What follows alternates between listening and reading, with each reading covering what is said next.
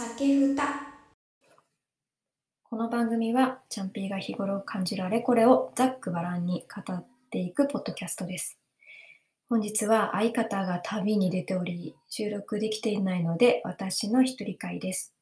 ずっといつか話したかった私の思春期の過去について悩んでいたあの頃について話していこうと思います。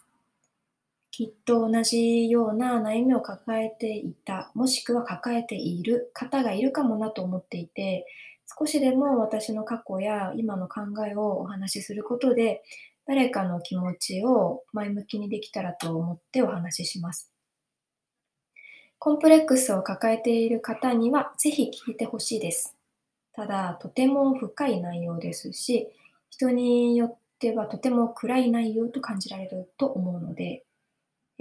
ご理解いただいた上でお聞きください。真面目な回になると思うので、ふざけずに喋ろうと思います。私はもともと痩せ型で、ずっと痩せてていいねって言われてきました。それは褒め言葉だと感じたときに、すごく嬉しいなって思います。ガリガリな美しいは思わないけど、程よく痩せているのは私にとっての美しいです。その考えは今も昔も変わらなくて、今でも極力食べ物や飲み物に気を使うことがあります。例えばお茶をコンビニで買うなら、特茶とかヘルシアとかあのマークがついているものを、ついつい買ってしまいます。で、今の話はちょっと置いといて、学生の頃の話をします。中学の頃、私は痩せの大食いみたいな感じで、食べても太らない体質でした。イカ水、だったかな、で、運動部に入っていて、厳しい練習しかなかったから、むしろ部活の日は食欲もなくって、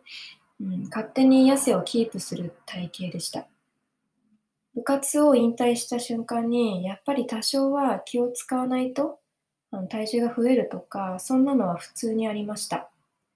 思春期の私は、これまで痩せていることに褒めの意味を感じていて、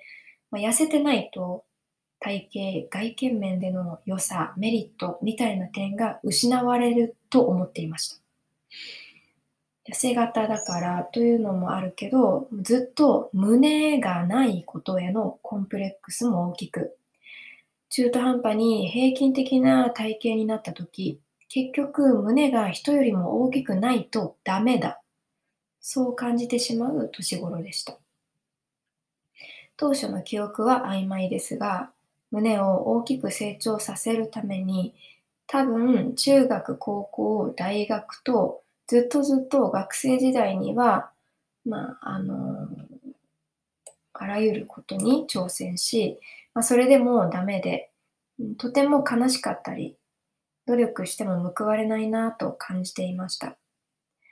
もう勉強とか友達とか部活とかいろんなことをしたけど、してたんだけど、とにかくもうずっと頭の中には胸のことを考える時間ばっかり。だったんですね。高校に進学してから一番のコンプレックスを深く悩んでいて、授業中クラスの男子がずっと私を見ているなと思ってて、そしたらね、授業後にチャンピーってやっぱりいつ見てもどこから見ても胸がないよねと心ない言葉を投げられたこともあります。本人は多分ね、悪気がないというか、茶化しているレベルだったんだけど、それは普通にね、腹が立つけど、なんで私ばっかりとかも、思ってたり、しました。で、私結構努力家だったので、豆乳を飲むとか、マッサージをするとか、他にもいろいろ継続したんですよ。でも胸は小さいままだったんです。で、このままだと標準体型だと、外見面に良さがないと、やっぱりうんと痩せようみたいな感情が生まれてしまって、ここから私がダイエットに目覚めました。当時まだ実家に住んでたので、どんなに痩せようとしても干渉があると、家族が美味しいご飯をね作って待ってくれてて、すごい幸せなことなのに、なんでご飯を作るの？私は痩せたいのに、食べたくないのに、自分でメニューを考えたいのに、そんな思いでいっぱいでした。家族はとても仲が良く、私だって別にね、すでに痩せていたから、ダイエットしてるからメニュー変えてとか、ダイエットしてるからこれは食べないとか言ったら、全力で心配されちゃうんですね。っていうのも分かってて、ダイエットをしてることはそこまで公言せず、過ごすようになって。だから、外でご飯を食べてきたということを言うことが多くなって、で、高校でも部活に入ってたので、練習のために夜遅くまで仲間と過ごすことが多くって、夕飯はコンビニとかそういうのが多くなって。で、やっぱりカロリーを気にしすぎて食べてなかったんですよね、あんまり。いろいろダイエット方法とかも調べて、一番ダイエットに火をつけたのは、レコーディングダイエットだったんです。1日3000キロカロリーは食べてよしとか、それ以上はダメ。だから、外食に行ったりする予定があるときは、その一食を楽しむためだけに、他の食事はしないとか、そういう自分なりのバランスが取れて、私ね、豆だから、豆な私にとっては向いているダイエット方法で。これを始めてからこそ、自分が何キロカロリーとか、食べてるの、すごく把握するようになって、口にするものすべて気にするようになりました。大好きだったミルクティーとかね、冬の美味しい、コーンスープとか、高校の自動販売機に売っているドリンクも、もう絶対にね、味がついてるものは飲まない。絶対に水しか買わなくなりました。だから飲み物も、だから寒くてもホットなんちゃらとかは飲めないわけで、もはや自販は使わないんだけど、もう買うことがなくなっちゃって。で、飲み物は水一択になる。だから水を大量に飲んで、お腹を満たすなんてこともしていたし、クラスメイトとかね、みんな学校にね、お菓子を持ってきてくれてて、お友達がね、飴玉とかガムとかくれるんですよ。それですらすごくカロリーが気になっちゃうんです。だから、例えば飴1個、2キロカロリーだとか、2ですよ。2、たった2とか3とかでも、いや、命取りだな、みたいな。20キロカロリーとかは絶対無理もったいない、みたいな風に思ってもらったものを、こっそりと人にあげるとか、食べないっていうのをやってて、それだけ口に何かを入れることに不安さえ覚え始めました。今私は全然元気で、当時も元気だったけど今も元気で、外食も家での食事もあまり気にしなくてね、代謝もよく健康体質なんですけど、だからこそ今話したこととか過去の話ということを、ご理解いただいて、この後も聞いてほしいです。実はこんなにダイエットをしていても食べることが好きでした。だから友達との外食ではたくさん食べたり、人に心配かけないようにとも思って食べることがあって、1ヶ月に1回外食があるとすれば、その時に、死ぬほど食べるチートデイみたいな感覚の日がありました。今では考えられないけど、そんな時は必ず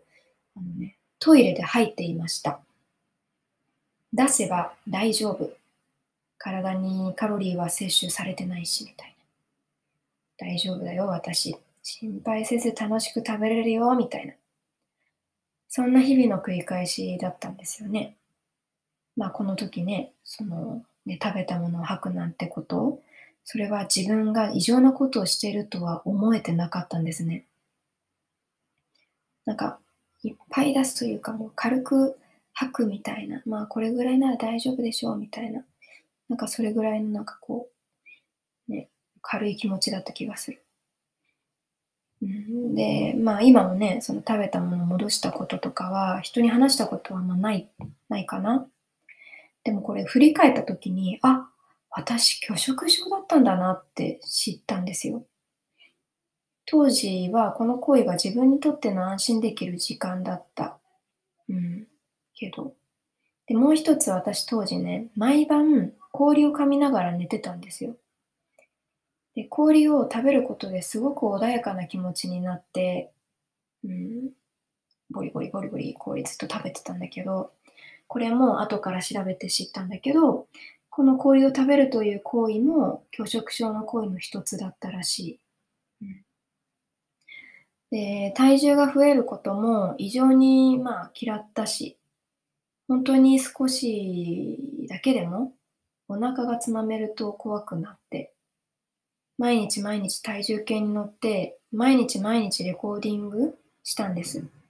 毎朝毎晩鏡で全身をチェックして、一人でせっせとメジャーで腹回りや二の腕などのサイズを測っていました。1ミリでも1グラムでも増えると恐怖を感じました。あ、もう今日は食べちゃダメです。そんな風に自分の中で決めていました。当時私の身長は約154センチだったかな。で、平均的に37キロでした。で、ある日健康診断で36キロとかをね、36キロ、記録して、すごく喜んだことも覚えています。体重がもうなければないほど、もう素晴らしいって思っちゃうんですよね。だから。まあ、異常だよね。まあ、そんな私にですね、体の他の健康状態での異常が発生してきて、もちろん、そんな食生活だったから、血の巡りは良くないし、冷え性がすごくて、ずっと寒いんですよ。多分、今日涼しいねぐらいの陽気でも異常に寒かったんですよ。だから、唇がずっと青くて、手はずっと冷たくて腫れてたんです。で、冬なんてね、もう体が持たないから、自転車通学だったんだけど、冷え性で手からずっとね、血が出てました。もうね、手パンパンよ。で、異常すぎるんだけど、本当にしんどくて、スキー用の手袋をはめて登下校してたんです。まあ、私はね、北海道とかそんな寒い地域で過ごしてはいないので、まあスキー用の手袋をはめるなんてね、ちょっと普通じゃないわけで。単純に寒い冬っていうのと、ただ冷え性ってことで、あの頃は周りの理解がなんかあったんだけど、まあスキーのね、手袋をね、持っていくなんて普通におかしいよねって今は思います。そんな異常な日常を過ごしていくと、ふと、生理が来なくなりました。まあ、生理が来なくって、ずっと来なくって、さすがにちょっと焦ったんですよね。だから、病院に一人で行きました。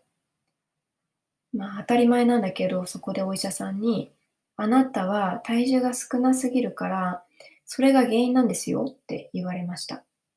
そこで私はたまたま生理が止まったこととか、冷え性に悩んでたから、それを治していく方が重要と感じることができたんですね。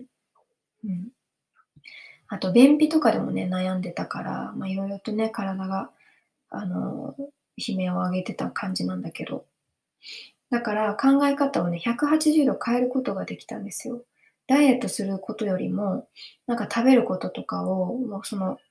気持ちがよく、な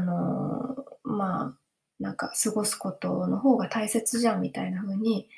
その時に普通に思えたんだよね。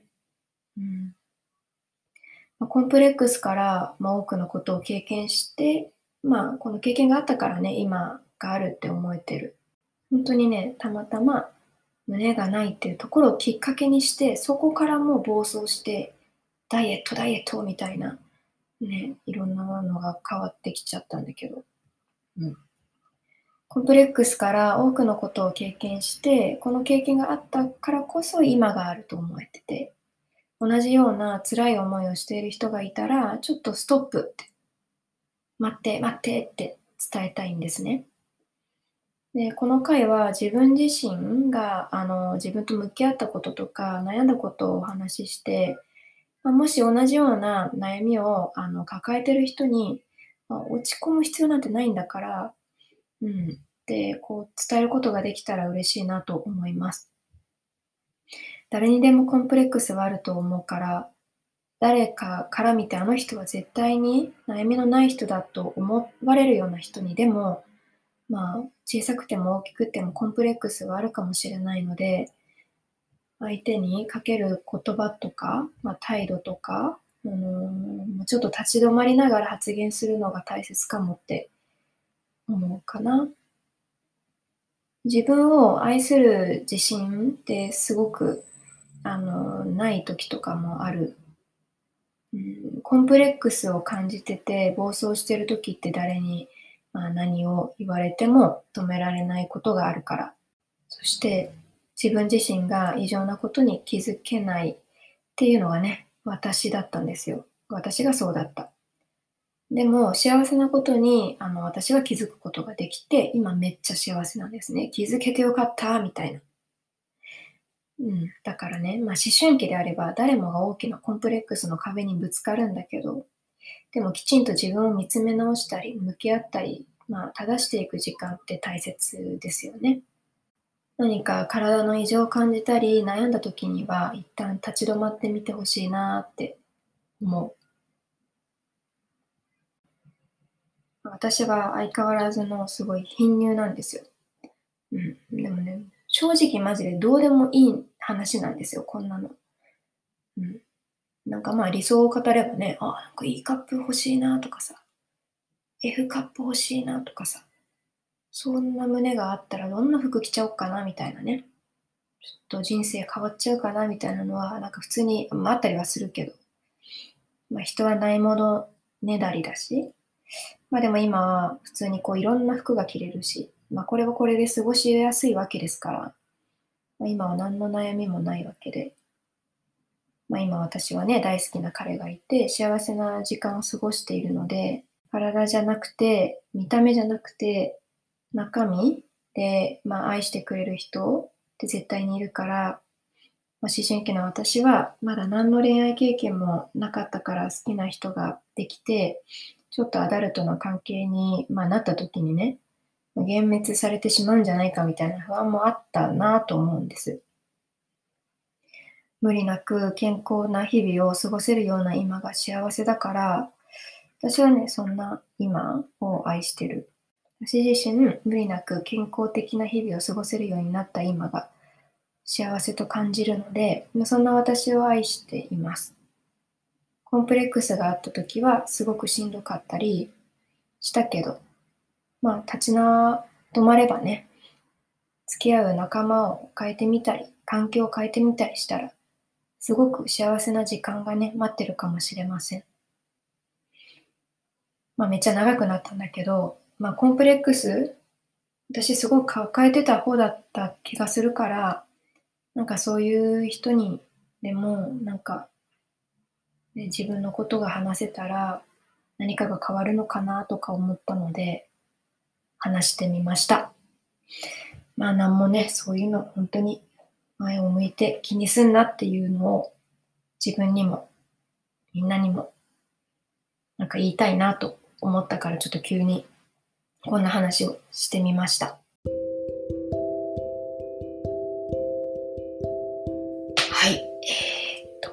もし何かね、こんな話、この悩みをちょっと打ち明ける場所がなくって困ってて、みたいな。なんか、消化してほしいです、みたいな。浄化してほしいです、みたいな。なんか話あれば、概要欄のね、Google フォームとか、メールアドレスにでも、打ち明けていただければ、全然お話聞きますというか、発散してもらえたらな。私もいろいろ、ね、何か力になれたらなというふうに思うので、何かある方いらっしゃったらいつでもご相談、お悩みお送りいただければと思います。普段ふざけた話ばっかりD としてますけどね、一応こう真面目な話もできますので、引き続きよろしくお願いします。